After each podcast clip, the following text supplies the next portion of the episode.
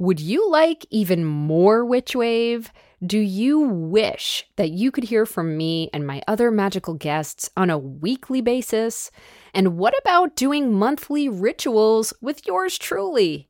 Then come join me over on Patreon, where you'll get bi weekly bonus Witch Wave Plus episodes, ad free Witch Wave episodes, and detailed show notes for all. I also lead a monthly online magical workshop, which you can attend live or watch the recording of at your convenience. Rewards for some tiers also include magical merch and contests where you can win Witchly prizes each month, as well as early heads up about my other workshops before they sell out.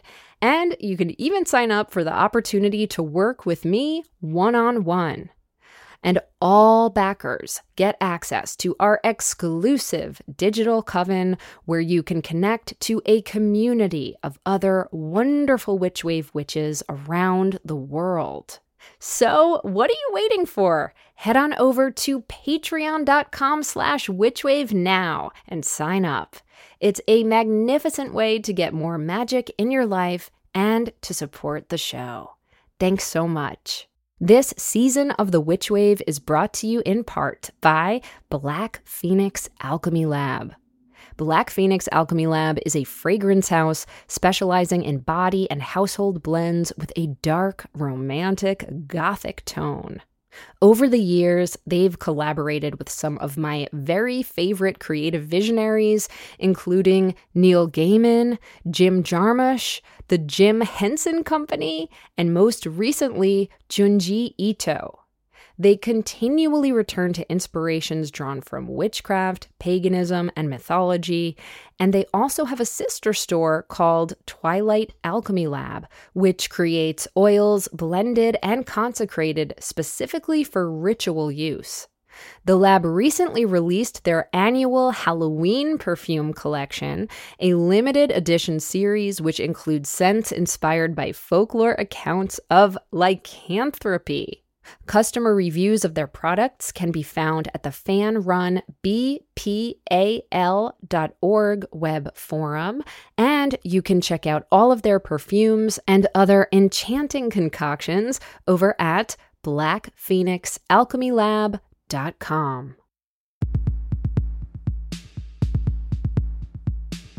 The world is filled with bewitching people, and you might be one too.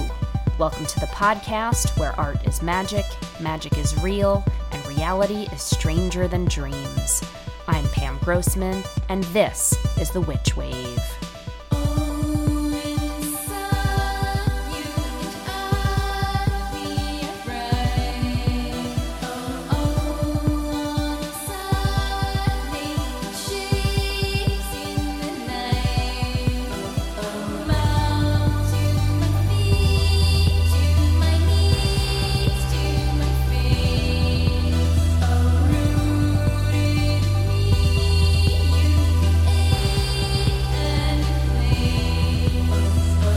Hello, and welcome to the Witch Wave. And happy, happy new year. And look, I know that Larry David says that January 7th is the last day you're allowed to wish someone a happy new year, but this is my show, my rules. And so happy, happy, happy new year. And I am so happy we're in a new year because even though the Gregorian calendar is pretty arbitrary, I always welcome an excuse to start fresh and to plant new seeds of hope and possibility. And I'm not quite a resolutions witch, I'm more of an intention setting witch. And this year, I'm setting intentions of contribution, care, and stoking creative fire. So let me break that down. First of all, contribution. I have been thinking a lot about the energy I'm putting out in the world, not just through my work, but also in my relationships and in my relationship to myself. And this year, I intend to ask myself more frequently if that energy that I'm putting out is contributing to the greater good or obstructing it somehow. And I came across this wonderful quote by Emerson regarding being mindful about what we're focusing on and what we are saying. Emerson writes, quote, don't waste yourself in rejection, nor bark against the bad, but chant the beauty of the good. Unquote. Now, you know me, I'm not into spiritual bypassing or just being only a shiny, happy person every second of the day. I think it's healthy strike that. I know it's healthy and so important that we all explore and honor the shadow. And yes, to even bark against the bad when necessary, as long as that's not where we're stopping. As long as we are also then using our time on this earth to move the needle forward toward goodness. And so, venting, complaining, protesting, lamenting, I actually think that's all necessary to a point. But then I want to ask myself and I want to ask the people that I am in relationship to what are we going to do about it? How can we add? How can I add to the cause of generating more hope, more beauty, more goodness into this world? And so I want to be sure I'm not getting stuck on just expressing my fear and anxiety and anger, but that I'm also contributing to this world and being in my own tiny and infinitely grand way a force for positive transformation. So, yes, contribution means that I'm contributing in my words and in my actions, and that I am going to be more frequently chanting the beauty of the good. The second part of my New Year's intentions is pretty straightforward care. And that means that I want to stay engaged, that I don't want to give up or check out, and that I intend to care for my loved ones and my community at large, and also for myself. So that means making sure I take breaks and refuel my tank so that I can then keep contributing and caring for others. And the third part of my intention is stoking creative fire. That is a huge intention for me this year and for the book that I'm currently writing, which is all about the relationship between magic and creativity. And I hope this book will help stoke the creative fire of anyone who reads it. And as I keep saying, it's also a book where I really have to practice what I priestess as I am writing it and keep my own creative fire stoked in order to keep working on it and eventually, dear goddess, complete it. And I also want to keep my creative fire lit for this podcast and for all of the other projects that I've got going right now. And that means tending to this fire and feeding myself with inspiration and things that excite me and ignite me and make me curious and refuel me. And sometimes Yes, that means walking away from my computer. That's a hard lesson that I keep trying to learn. And making sure I go for a walk or go to a museum or spend time with friends or read or watch things that aren't just direct research for my work. And I totally admit that I sometimes feel guilty when I'm not working on my manuscript or on this show or on my workshops and that I have to remind myself consistently that breaks aren't being lazy or procrastinating, they're actually really necessary. And that adventures and seemingly frivolous marvels are crucial to keeping my creative fires lit. So there you have it contribution, care, and creative fire. My themes, my intentions for 2024. Now, speaking of the new year, I've been wanting to talk to today's guest astrologer Lisa Stardust for a long time. And I'm so happy that our stars aligned so she could help kick off 2024 with a big picture cosmic snapshot of what this year may have in store. And she was so much fun to talk to and gave me so much food for thought about staying hopeful and engaged for the months to come. But before we get to that, First, let's check and see what's come through on the Witch Wire. Who is it? Witches. Hello, Witch Wave. This is Serena from Florida. I'm calling because I love Leonard Cohen, the late great singer songwriter. And for my 40th birthday, I decided to commemorate that moment by getting one of my first tattoos of a symbol he drew fairly frequently, which is interlocking hearts with hands over it.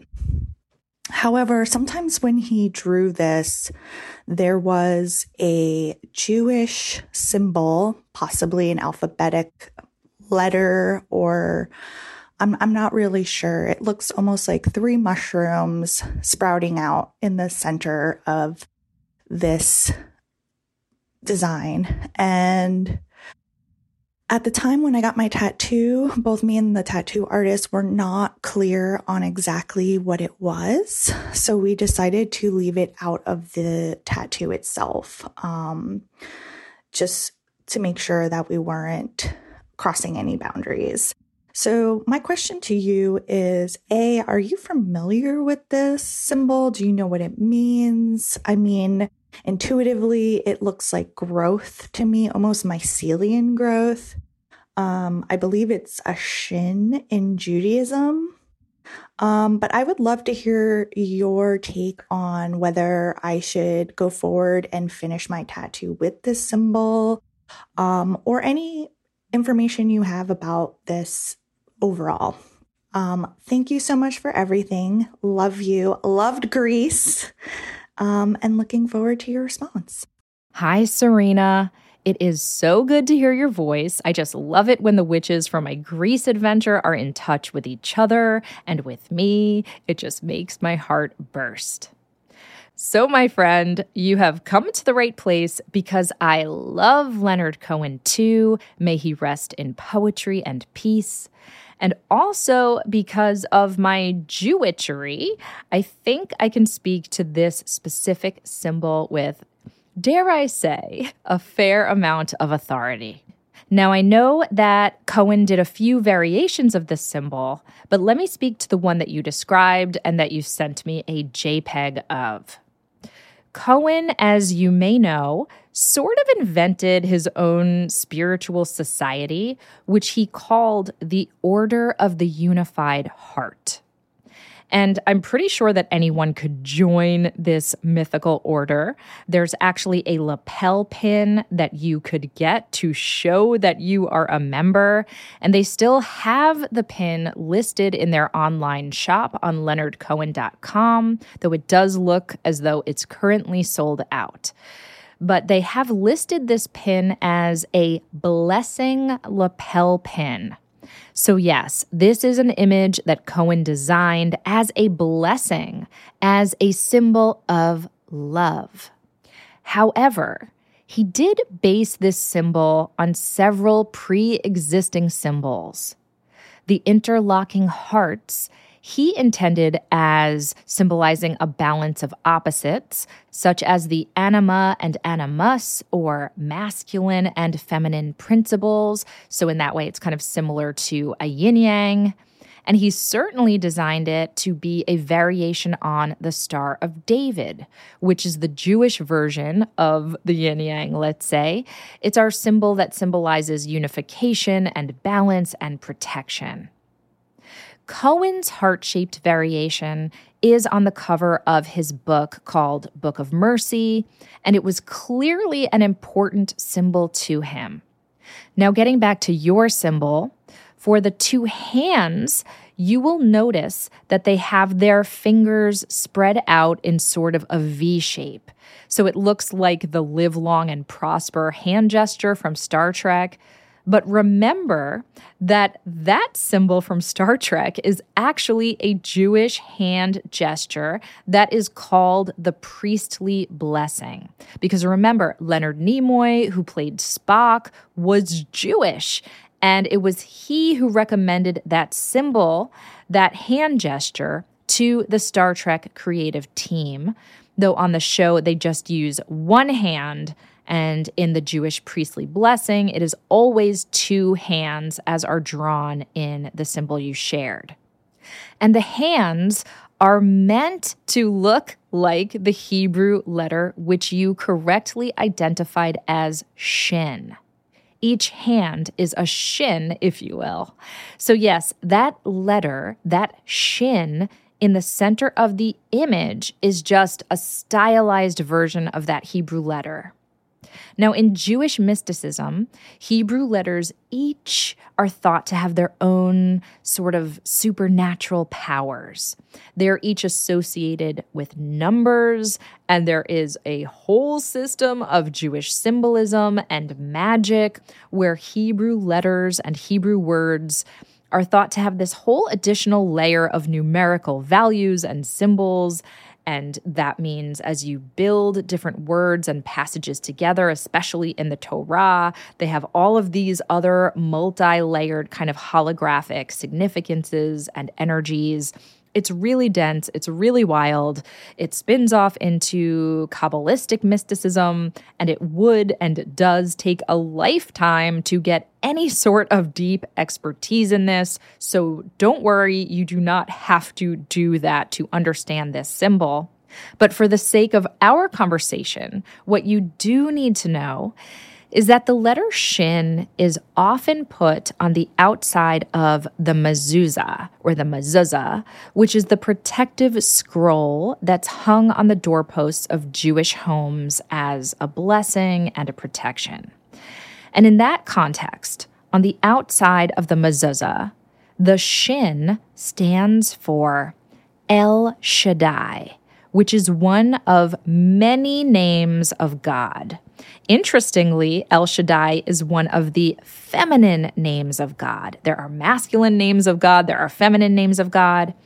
And when prior Witchwave guest Ketzirah Lesser lectured at the Occult Humanities Conference last year, she actually talked about one translation of the name El Shaddai as being a sort of abbreviation for a longer Hebrew phrase, which she translated to mean the guardian of the doorways of Yisrael or Israel.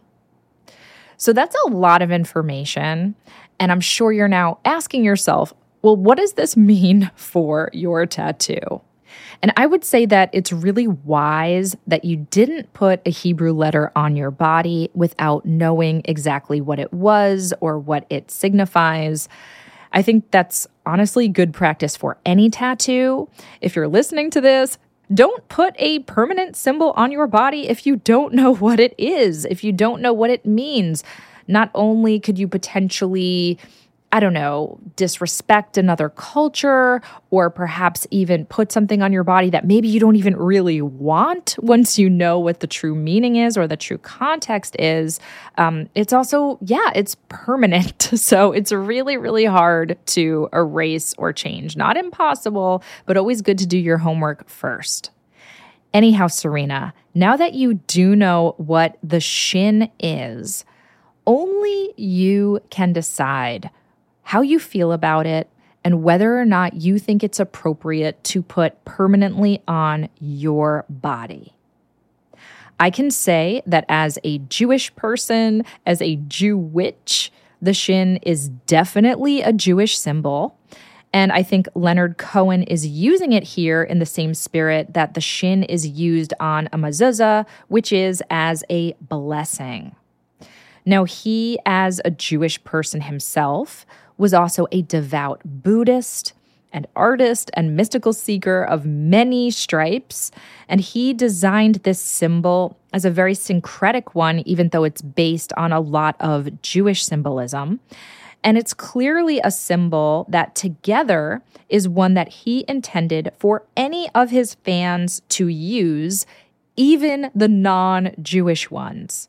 So, in that context, the symbol can mean that this is a blessing from Leonard Cohen for anyone who chose to be a member of his Order of the Unified Heart.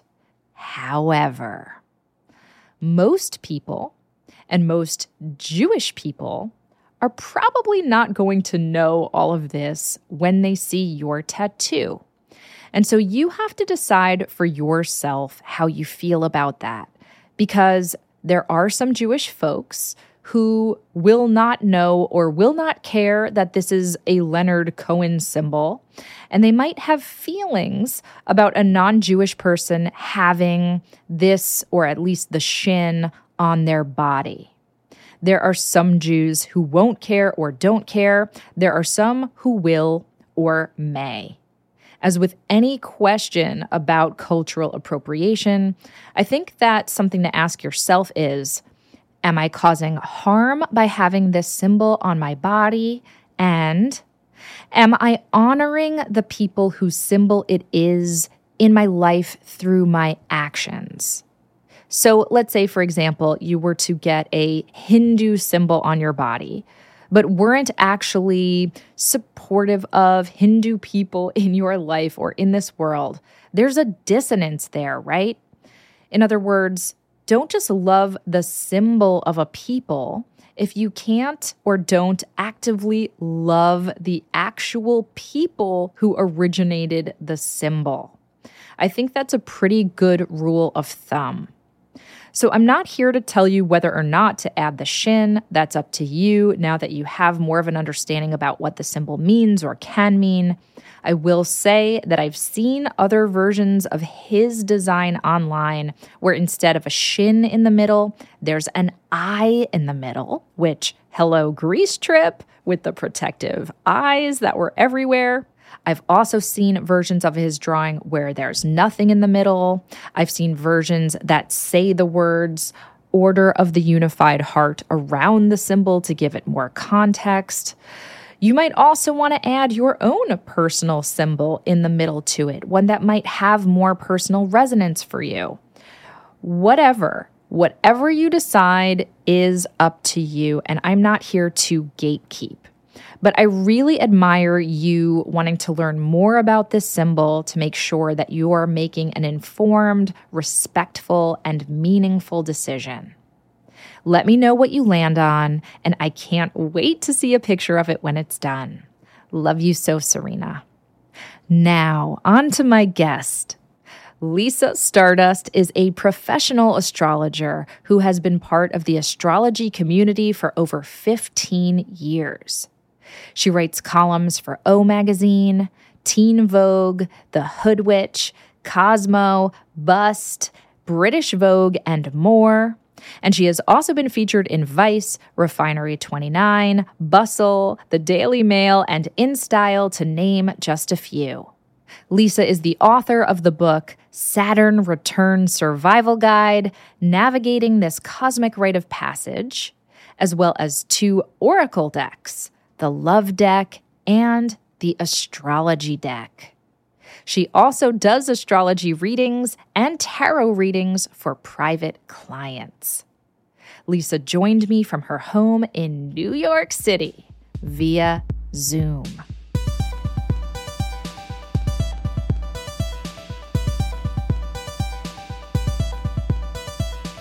Lisa Stardust, welcome to the Witch Wave. Thanks for having me. I'm so excited to be here today on your podcast. I'm so happy to have you. You're someone whose work I've admired for a long time. We have a lot of friends and colleagues in common, and I just have a lot of respect for what you do. So, this is such a treat. Oh, thank you. You too. Before we get started in terms of like talking about the big picture of astrology for the year, I'd love for listeners to just get a chance to know you and know from whom this astrology is going to be coming from or translated by. And I've had a few different astrologers on the show, all wonderful, all different. And so I'd love to just give listeners a sense of like your orientation towards astrology, your perspective on astrology, just any kind of basic footing that you'd like to give folks. Well, I always say I grew up in a witchy household. My dad's family comes from a long line of Kabbalistic healers. There is actually a book written about my dad's family that was circulating around Israel for some time. And it's funny because my dad got it as a joke because they mention, you know, the last name of my family in the book. And it turns out that it was about my dad's family. So my dad, during one of his midlife crisis, he became a Kabbalistic healer as well he was always interested in you know crystals and astrology. So i kind of grew up with that energy permeating my household. And my mother's grandmother that would be my great grandmother mm-hmm. she was a tarot reader in the lower east side during the great depression. Ah amazing! Yeah she had a banana cart and at essex street market and she also read tarot cards for people, but she couldn't afford a tarot deck because that was a big luxury. So they would read playing cards, you know, as tarot cards. So she was a really kind of magical, witchy person. And my dad's mother was magical as well. She always was doing the limpias before the Shabbos and I never understood why. She was from Cuba, so it kind of made sense that she had integrated all of these different magical practices into her routine. By the time I got into astrology seriously, I kind of had all of this knowledge already, but I really wasn't sure how to apply it and then i really began to study more and to find you know my niche and my focus. How fascinating. So lisa first of all i want to pause you for a second because not that it should matter but i had no idea of your background in any way because Stardust is not very telling in such regards. And certainly, I don't need to know your given last name. But I had no idea. It sounds like you have Jewish ancestry and Cuban ancestry. Is that what I'm gleaning from this? Yeah. So apparently, I'm a direct, I mean, we all are, I think. And I always debate this with my dad, but apparently our lineage is a direct descendant of King David. But I'm always saying everyone's a direct descendant of King David. Right, right. But in the book, they made the, you know, I always say I was meant to be a princess in this world. I'm like, what am I doing? Like work, you know, I'm just joking, you know. So everyone makes a joke. My really good friends make a joke like Princess Lisa, you know. So, yes, yes. I'm like, I was meant to be a princess. I'm just kidding. But um You're like, it's in my blood. It is. I was meant to rule. I'd be like a fair but rigid ruler. That's so funny. What's interesting to me, Lisa, is because uh, I'm also of Jewish descent, and you know, I sometimes kind of jokingly, but not really jokingly, call myself Jewitch or a Jewish. And I only learned recently that the phrase Mazel Tov actually means good stars or blessed stars. It comes from like a Jewish belief in astrology and in there being lucky stars. Isn't that so interesting? Yeah. Also, something that my dad, because my dad will go on for hours, as all Scorpios do when they're passionate about something. He was telling me that there's a prayer for a new moon and a full moon that just like really religious Jewish people. I was raised conservative, but my dad was raised modern Orthodox. But I have the ultra, ultra religious family who lives in Brooklyn. You know, my cousin has like 13 kids. Yep. He is, you know, Yes, you know, you know what I'm saying? I, I do, clearly. we have all different types of people, different moderations, but yeah, so apparently my dad was saying that people take the full moon really seriously in Judaism and there's a prayer for it. Like they celebrate it throughout the day. You know, the Jewish calendar is aligned with the full moons and the new moons. Right, the lunar calendar. And I am aware of Rosh Chodesh, which is the new month or the new moon. I wish so much that in the temple I was raised, which was kind of like groovy in certain ways, it was like relatively feminist and relatively low key and, you know, positive in that regard, progressive, what have you. But like, I was not taught about lunar rituals. I was not taught that Mazel Tov means lucky star. You know what I mean? Like, I wish that I was given more of that information, but maybe not though, because not having enough of it set me on my path of finding my own witchcraft. And it's only now later in life that I'm integrating the two. But anyhow, how did this all lead to you studying astrology? How did that kind of origin story start for you?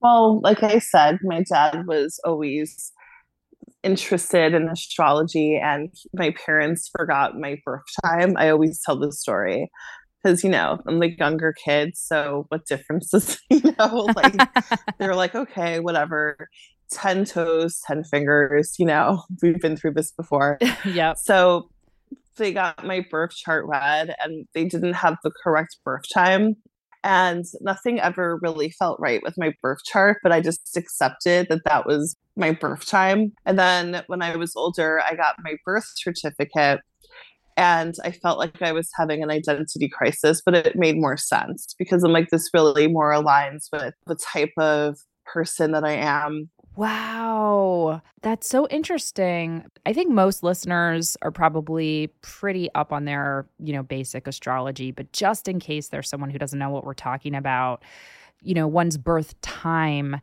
is so important to get a very accurate chart. It's birth time, birth date, and location of where you were born, too, right? Those are the three pieces. Am I missing something? yeah that's it birth date birth time and location And so, yeah, I could understand how not having your birth time would mean that you were getting like these really different readings. And, you know, we've had conversations on the podcast before about how it feels kind of recent that people are learning that your rising sign is actually even more accurate or more personalized than even one's sun sign. But you need your birth time to calculate your rising sign. Is that right too?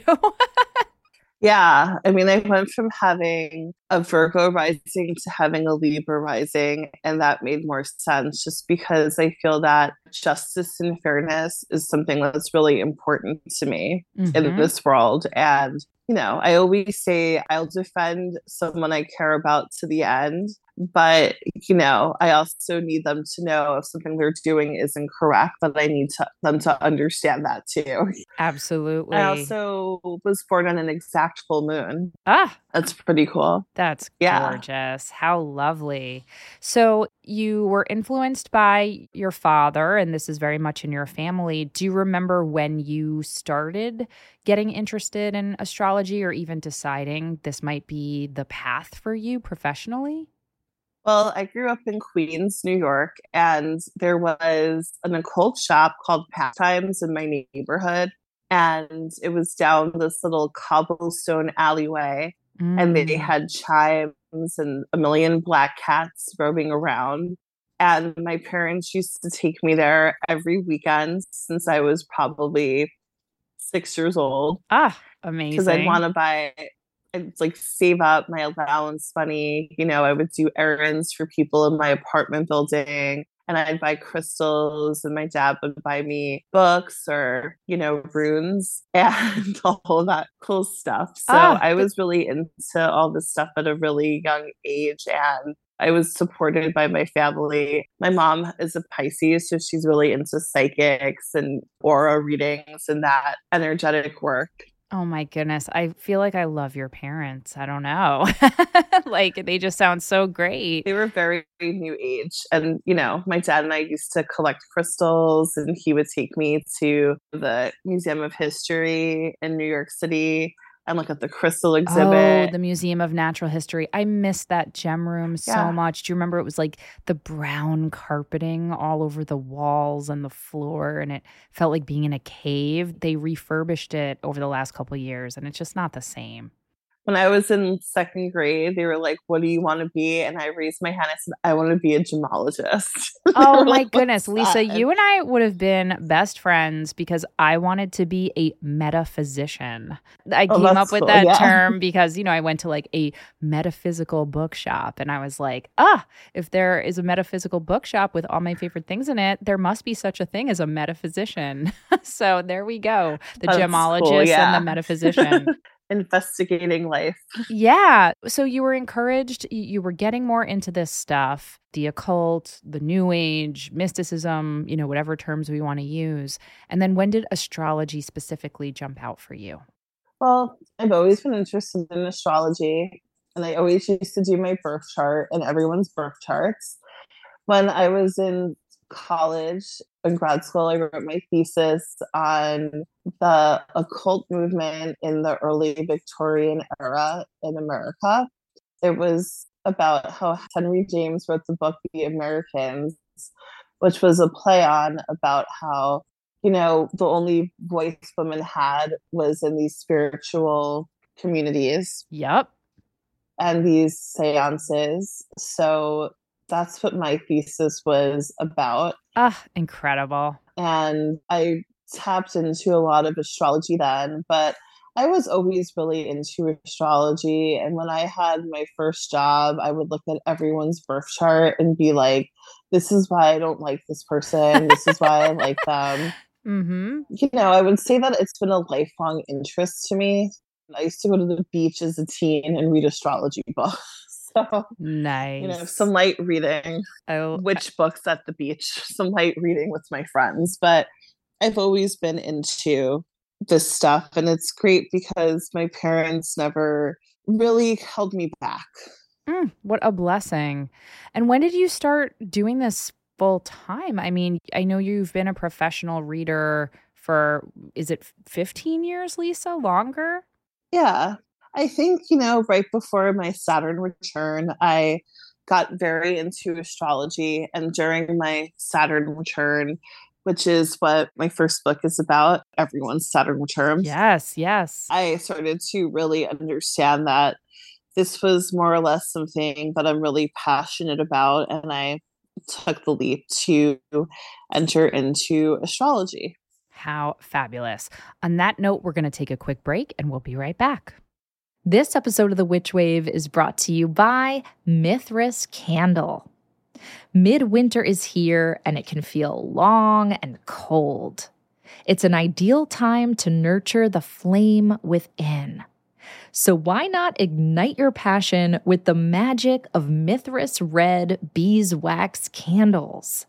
Made by my pagan pals in Philadelphia with regionally sourced beeswax and a vegetable based red dye, these ancient lights give deep, rich crimsons in darkness and bursting, vibrant reds in bright sunlight. Red is the color of sex, romance, blood, and luscious vitality.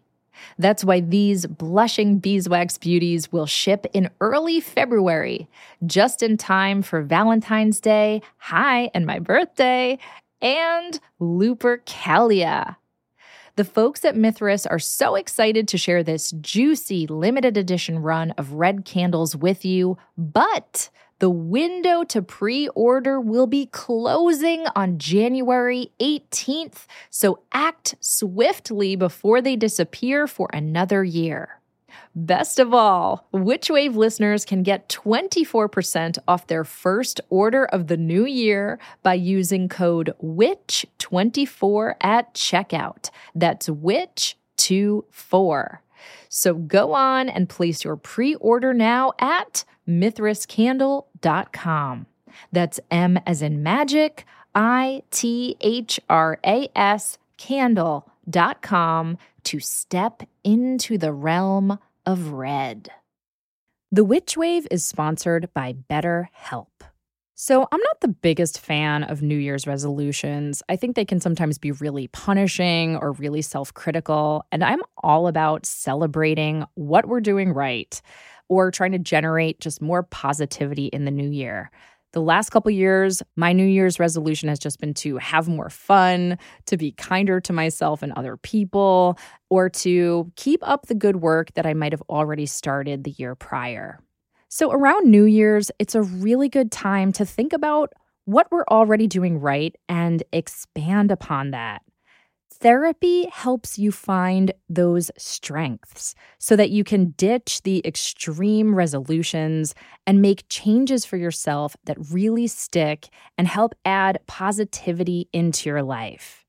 You guys know that I'm a huge proponent of therapy. I've been in some form of therapy on and off since I was probably about 14 years old, and it has helped me be a much more effective, well adjusted, positive human being. That doesn't mean that I don't have my down days. Of course, we all do, but it really helps give me the tools to cope, to adapt, and to see things through a more positive framework. I've said it a hundred times, and I'm going to say it a hundred and one. If I could wave my magic wand and give everybody on earth therapy, I would. It has helped me that much. And during this time of year, especially, I'm so grateful that I found a wonderful therapist because the winter blues are no joke. And my therapist helps me see the light during even my darkest days. So if you're thinking of starting therapy, give BetterHelp a try. It's entirely online. It's designed to be convenient, flexible, and suited to your schedule. And all you have to do is fill out a brief questionnaire to get matched with a licensed therapist, and you can switch therapists at any time for no additional charge. So this new year, celebrate the progress you've already made. Visit betterhelp.com slash witchwave today and get 10% off your first month. That's betterhelp, H-E-L-P dot com slash witchwave. Welcome back to the Witch Wave. Today I'm speaking with Lisa Stardust. So, Lisa, you actually mentioned the phrase Saturn return just before the break. I know you have a book that you wrote called Saturn Return Survival Guide Navigating This Cosmic Rite of Passage. Can you go into exactly what a Saturn return is and what people can learn from knowing when there's is or will be or was? So, funny enough, I mentioned my parents before. I was born during both of their Saturn returns, which mm. means that I mm. am their karmic child. And believe me, I pushed them out of their comfort zones and made them change, and I'm always challenging them. So they are grateful for that because I kind of make them evolve and I kind of always question a lot of the things just because I always want people to strive to be the better version of themselves. And that's what Saturn does. Yeah. So every 27 to 29 and a half years, the planet Saturn returns to the place it was at the time of our birth. So this means that we experience probably two to three Saturn returns in our lifetime. And each Saturn return teaches us a different element or aspect about ourselves and our life path. The first Saturn return really teaches us about our place in the world, what we want to accomplish. Maybe we realize that we can't go out partying every night and we want to be more responsible. Maybe we want to be in more serious relationships. Maybe we want to pivot our career. Maybe we want to settle down and have kids move, make big shifts in our life. Mm-hmm. The second Saturn return, which happens in our 50s, is really about what is the next stage of our life? We've worked really hard, we've cultivated this life. Now, where do we want to move from here? And it really speaks to the next phase, like retirement or a new career that you want to take on. Mm-hmm. And Then the third Saturn return, which happens later in life, is really about reflection. Did you lead your life really well? And Saturn is a really karmic, and I like to call the teacher planet. Mm. So, what it does is it really makes sure that we're, you know, learning from our lessons. We're doing what we need to do to be a better person.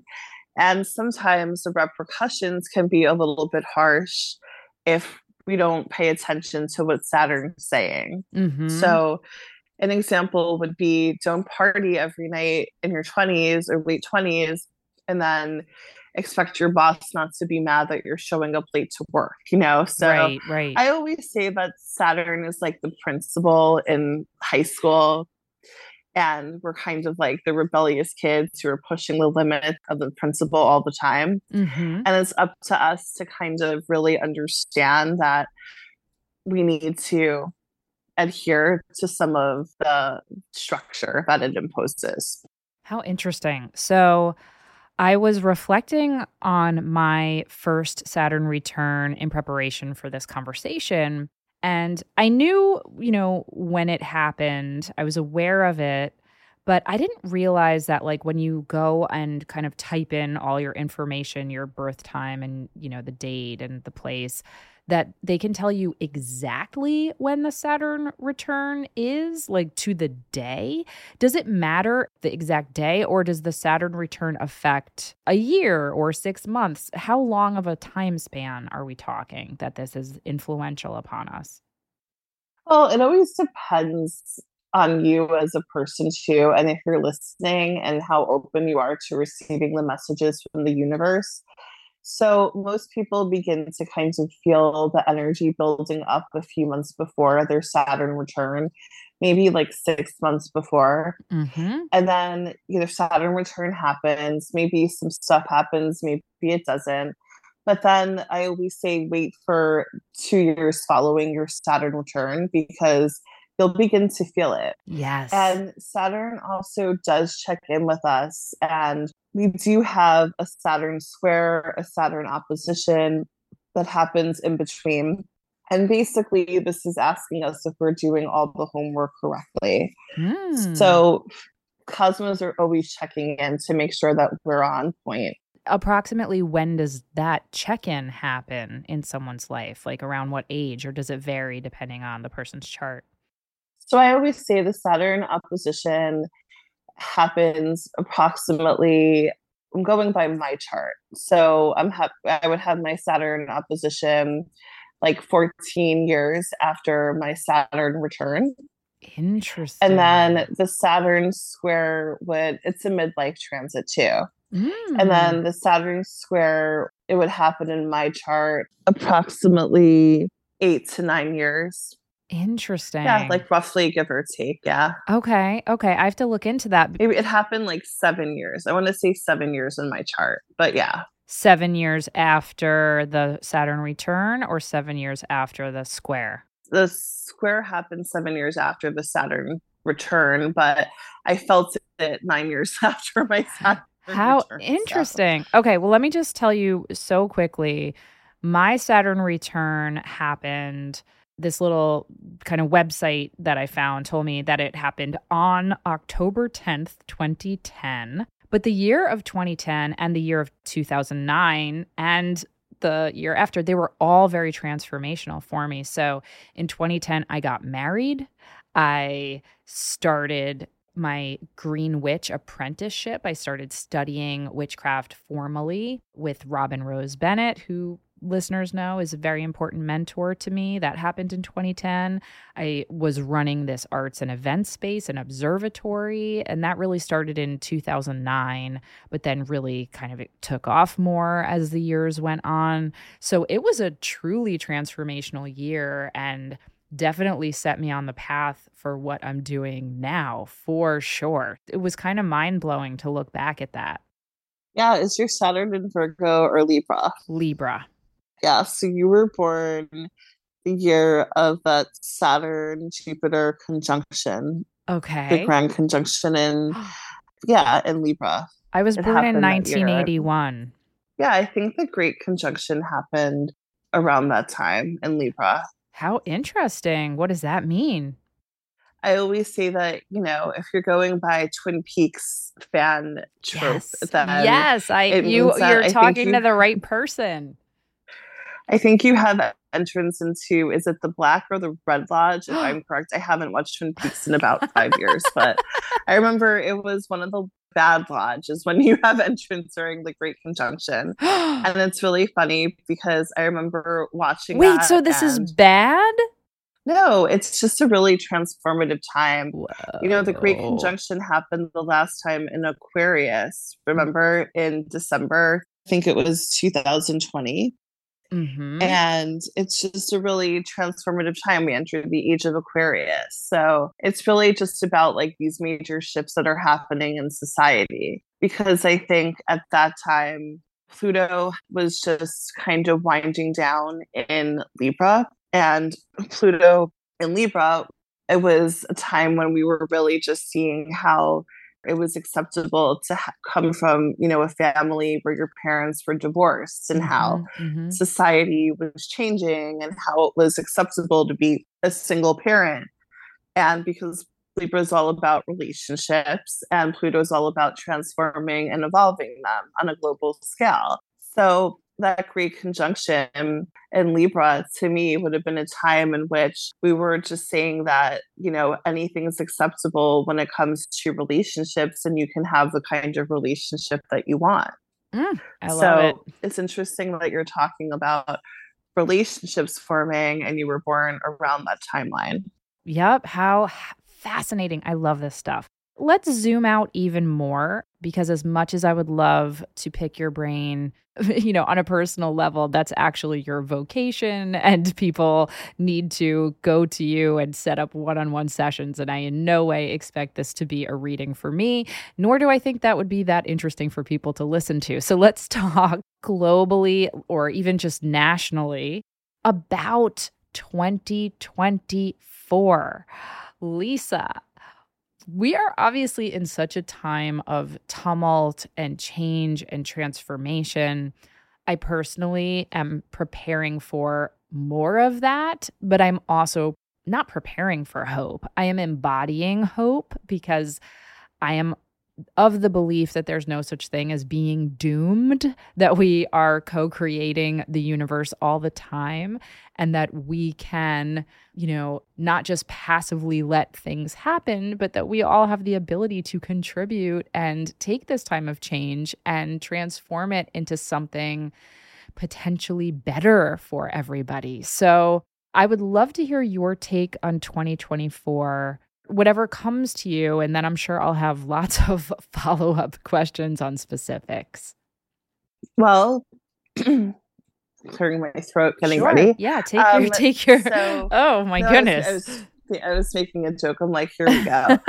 so the first thing to note is that we do have four eclipses this year. The first eclipse is on March 25th, and that's the lunar eclipse in Libra. And then we have a great American eclipse on April 8th, and that's a solar eclipse in Aries. And I believe the path goes kind of diagonally from the southwest through the Midwest to, I believe, northeastern part of Canada. Mm. So that's going to be a major eclipse, and it's going to really be pivotal for our country. And then we have the third eclipse, which is going to occur in Pisces on September 17th. That's going to be a lunar eclipse in Pisces. And then we have a solar eclipse in Libra on October 2nd. Mm. So these eclipses that are happening are really about, I always say Aries is independent and Leo is a sign that we know is known for being in relationships. So it's really kind of about finding the balance in between and also realizing that it's important that we honor ourselves and we take care of ourselves as well as if we're in relationships. So it's really important to do more self care, more self love, more positive affirmations this year. also really understanding that we're amazing beings and really work on the confidence that we have within ourselves. Then we also have three Mercury retrogrades this year. We started off the year with Mercury retrograde, which ended on January 1st. Mm-hmm. But the other three we have are going to be in fire signs April 1st to April 25th in Aries, and then August 5th to August 28th in Virgo and Leo. And then we also have another Mercury retrograde from November 25th to December 15th in Sagittarius.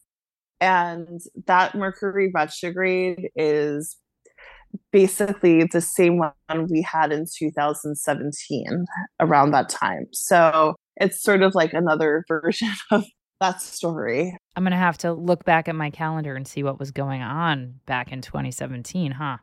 Yeah, astrology is very kind of secular in the sense that we're always kind of dealing with similar energies and stories. Then we have Jupiter, who is going to be moving into Gemini on May 25th. But before Jupiter moves into Gemini, we have a really big transit. And the last time it happened was when World War II really began. Oh, fun, Lisa. When is that again?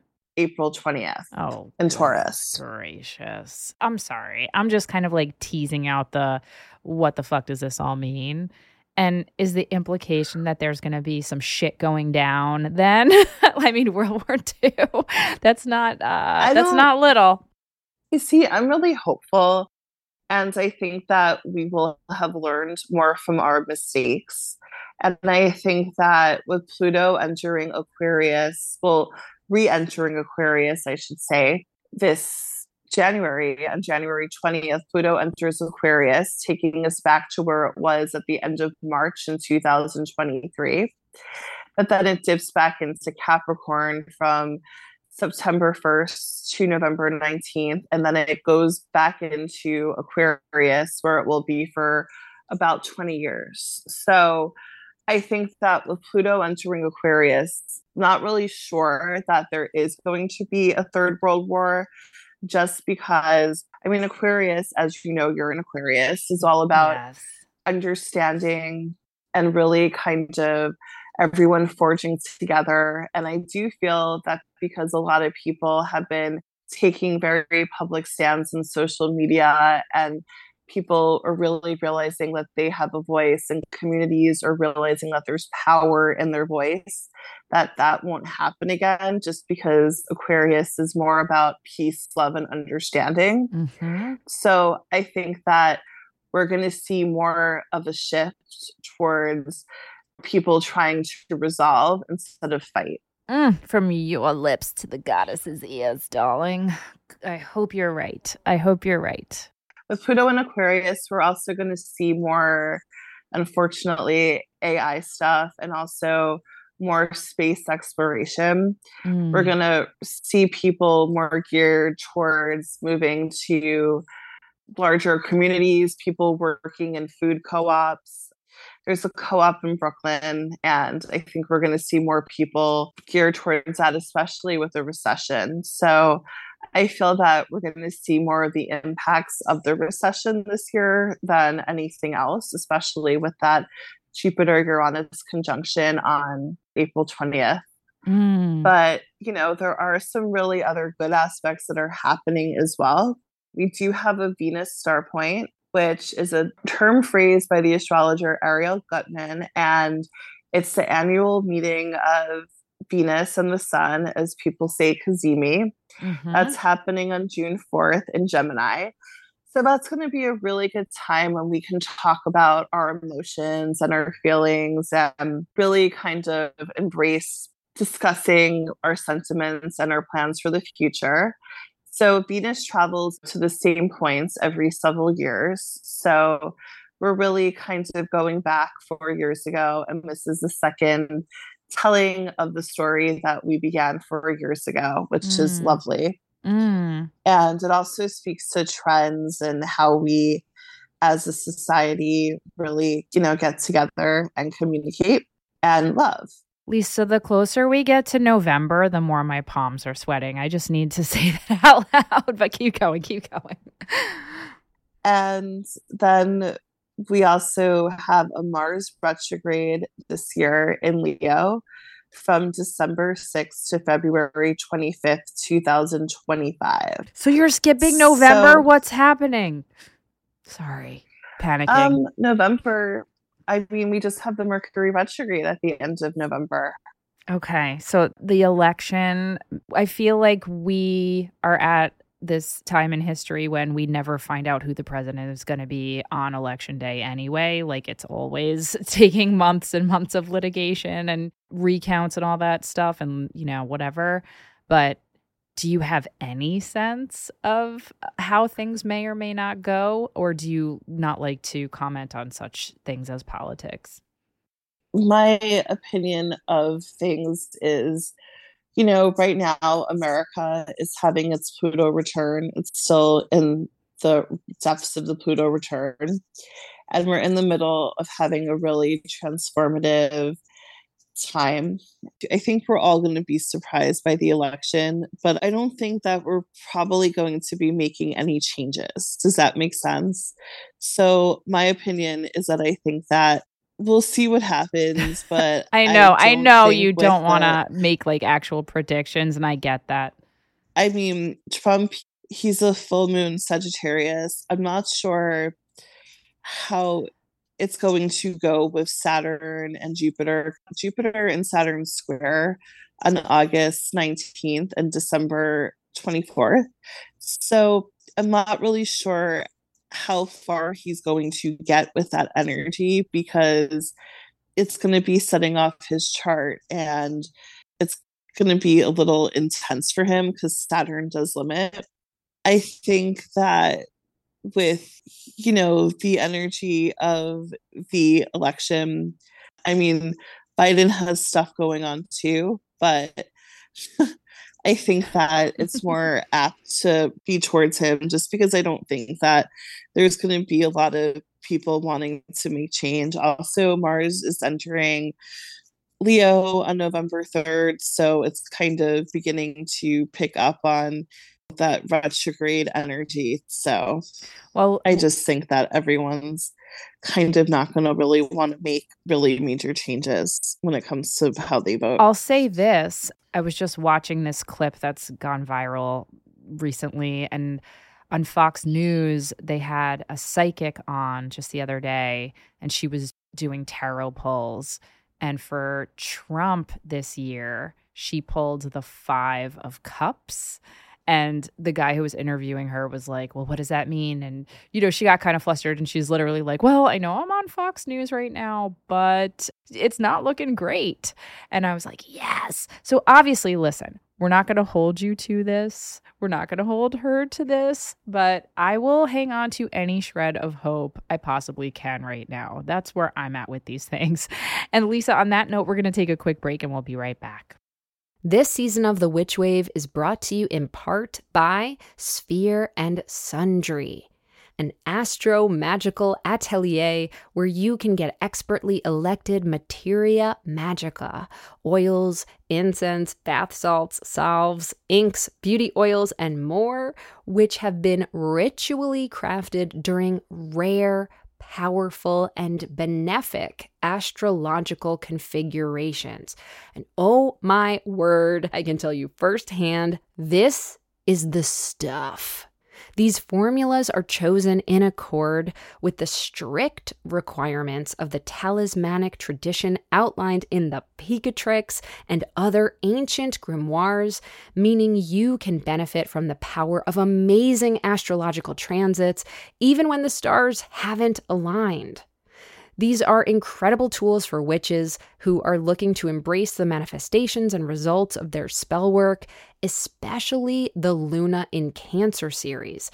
And I myself have the Luna in Cancer incense, and it is a dream to use for any kind of lunar magic.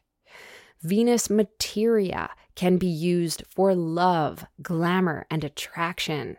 Regulus for fame and recognition, Asclepius for healing and transformation, and Deneb al-Gedi for protection. I also used several of Sphere and Sundry's magical products on site in Greece during our group rituals, and they were so potent and so exquisite. I can't say enough good things about them. Since 2018, Sphere and Sundry have been a key driver in the rising tide of popularity and interest in astrological magic, amassing over 5,000 five star reviews and field reports on their website. Most orders ship within one business day, and Sphere and Sundry is also well known for their incredible customer service, as they are their magical results. And I can attest to that as well. Learn more and get $10 off your first order at sphereandsundry.com using the code WitchWave. That's sphereandsundry.com, S P H E R E A N D S U N D R Y dot com, and use code WitchWave for $10 off your first order.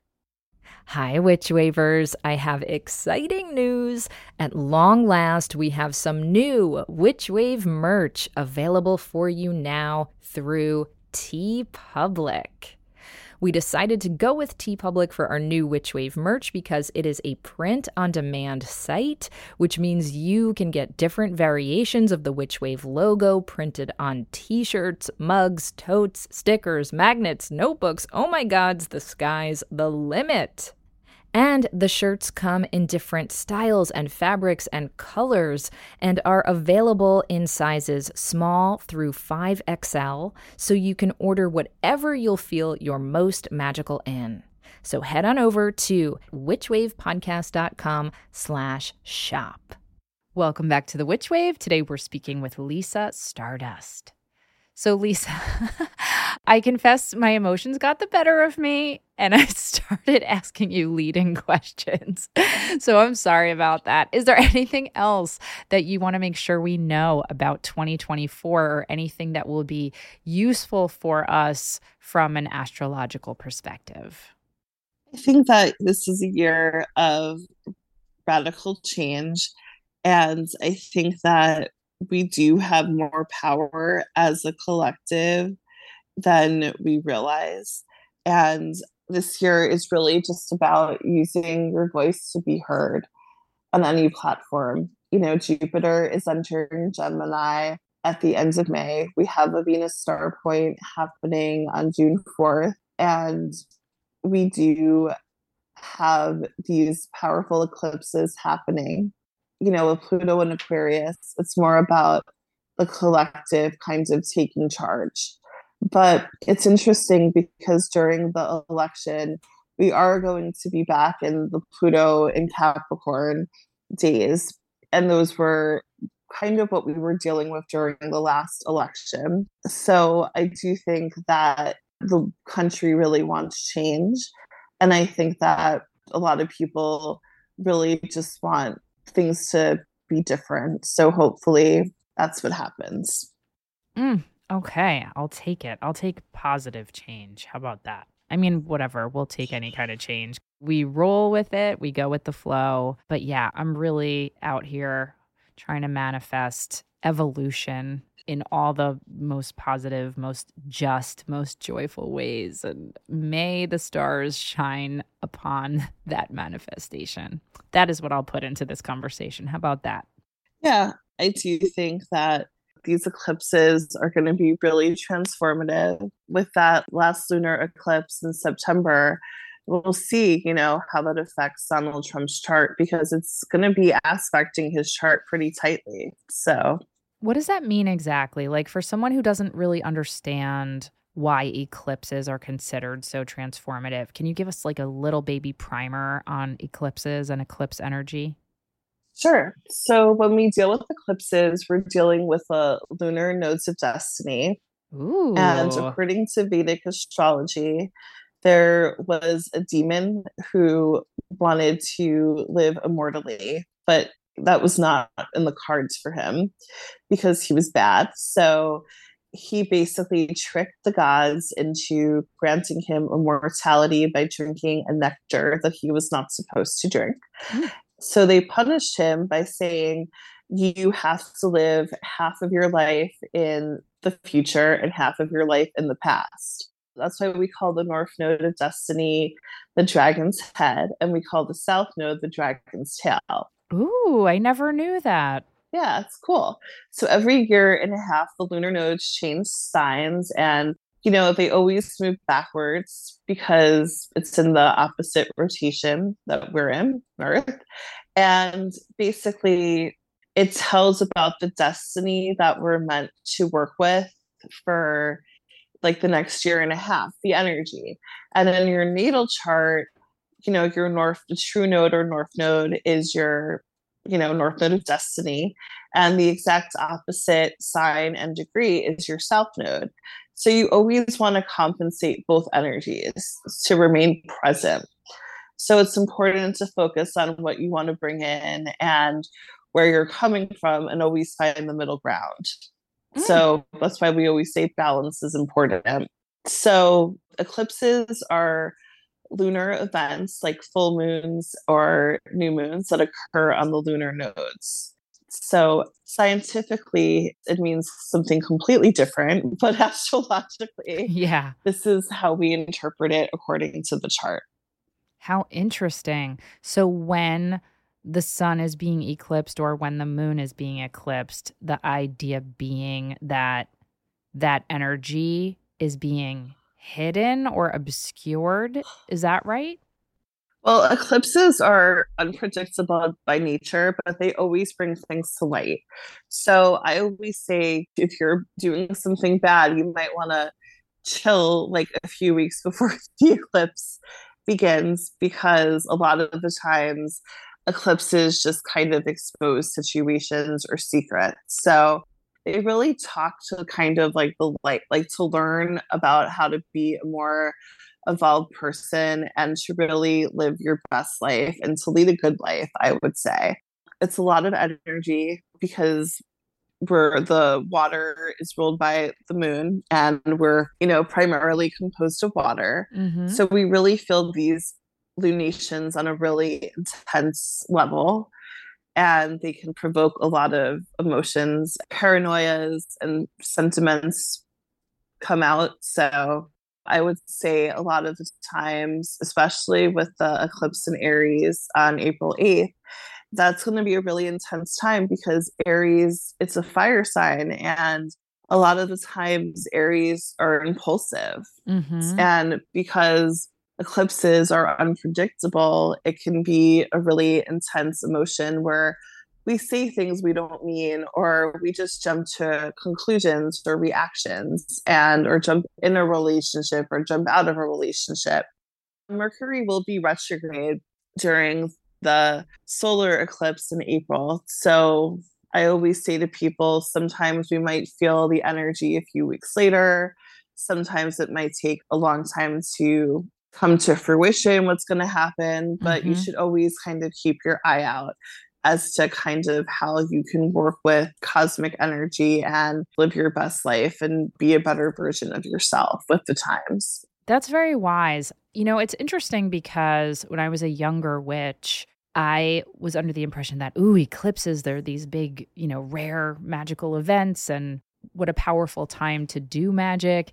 And yet, as I've gotten older, I've learned that many elder witches say that the eclipses are not a good time to do magic or manifestations. It's actually a good time to just like lay low and receive whatever messages you're meant to receive because the energy is so, you know, potentially chaotic or unpredictable. Does that resonate with you too? I always say, you know, there are so many different types of magic that people practice, and some of them don't align with the lunar phases.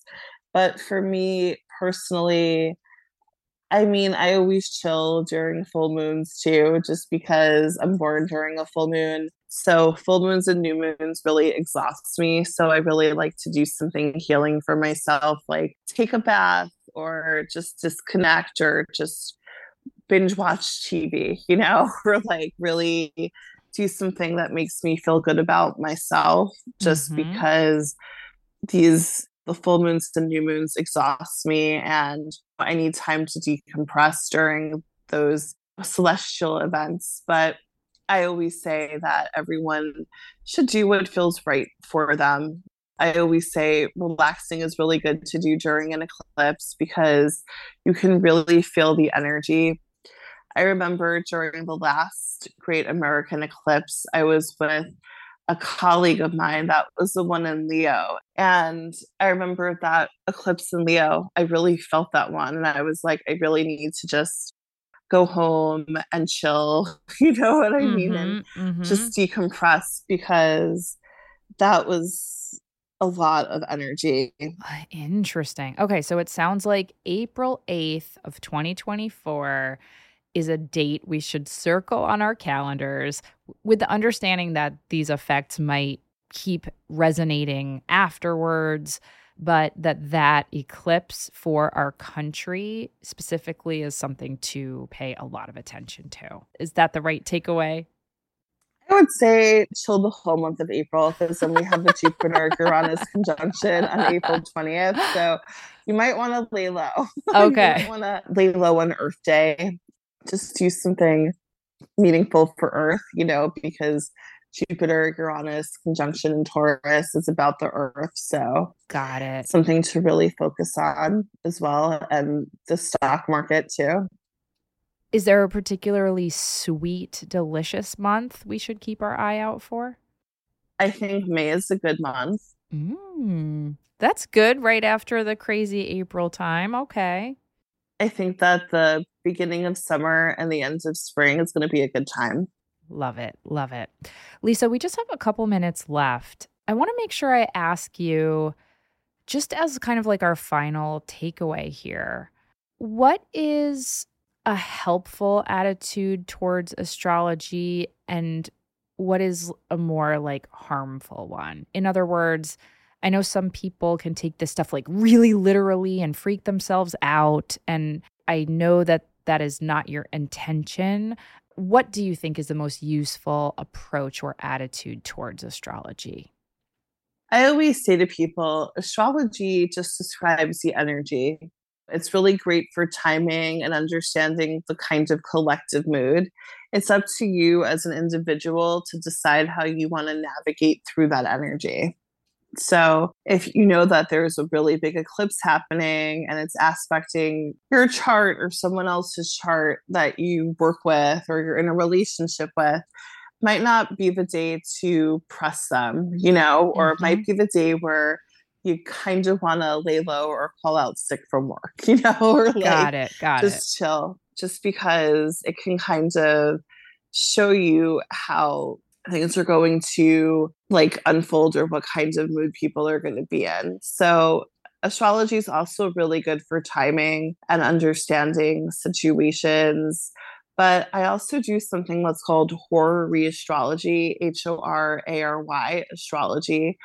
And that's really hard and fast astrology where I create a chart for the time that I, as the astrologer, understand the question from a client and I interpret the answer from that chart.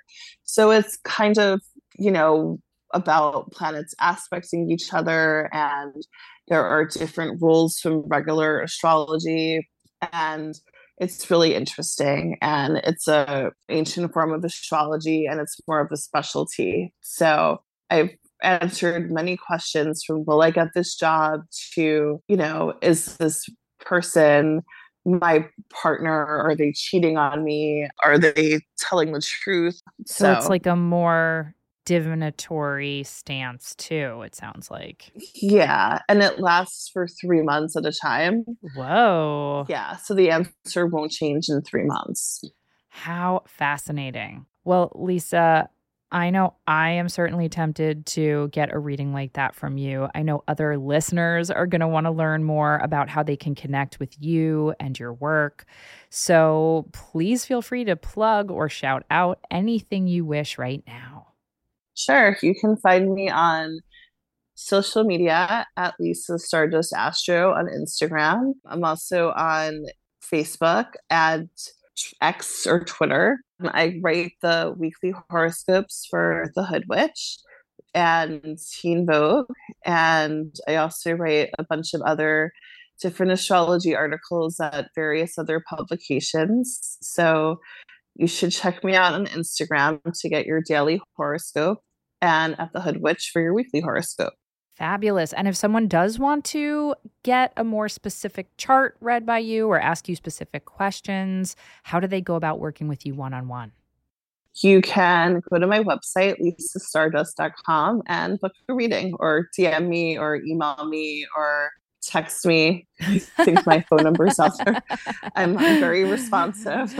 Easy peasy lemon squeezy. I love it. Well, Lisa, it sounds like 2024 is going to be a big year of transformation. Watch this space. And I am so grateful that you came to talk us through it all. Thank you so much for your time and thank you for being on the Witch Wave. Oh, thank you so much for having me. It was a pleasure to talk with you. That's it for the show. Thank you again to Lisa Stardust for sharing her cosmic magic with me. Do you have questions, feedback, need some witchly advice, or just want to share something magical that happened to you recently? Please do drop us an email or a voice memo at witchwavepodcast at gmail.com. We'd love to hear from you, and you just might make it on the Witchwire.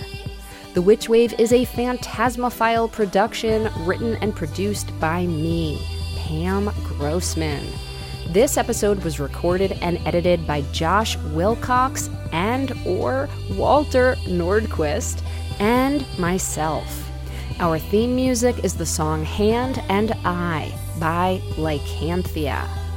Our new Witchwave logo was designed by Thunderwing, and special thanks, as always, go to Matt Freeman, Laura Antal, and Cece Pascal.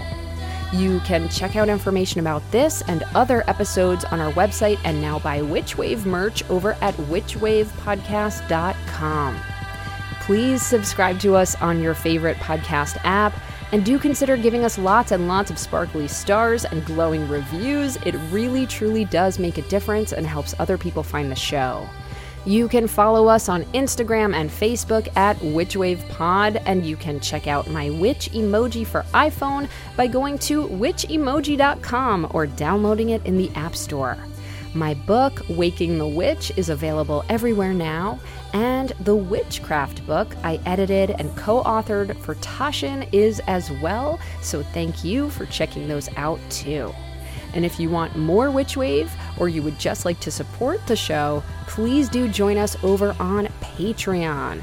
That's patreon.com slash witchwave.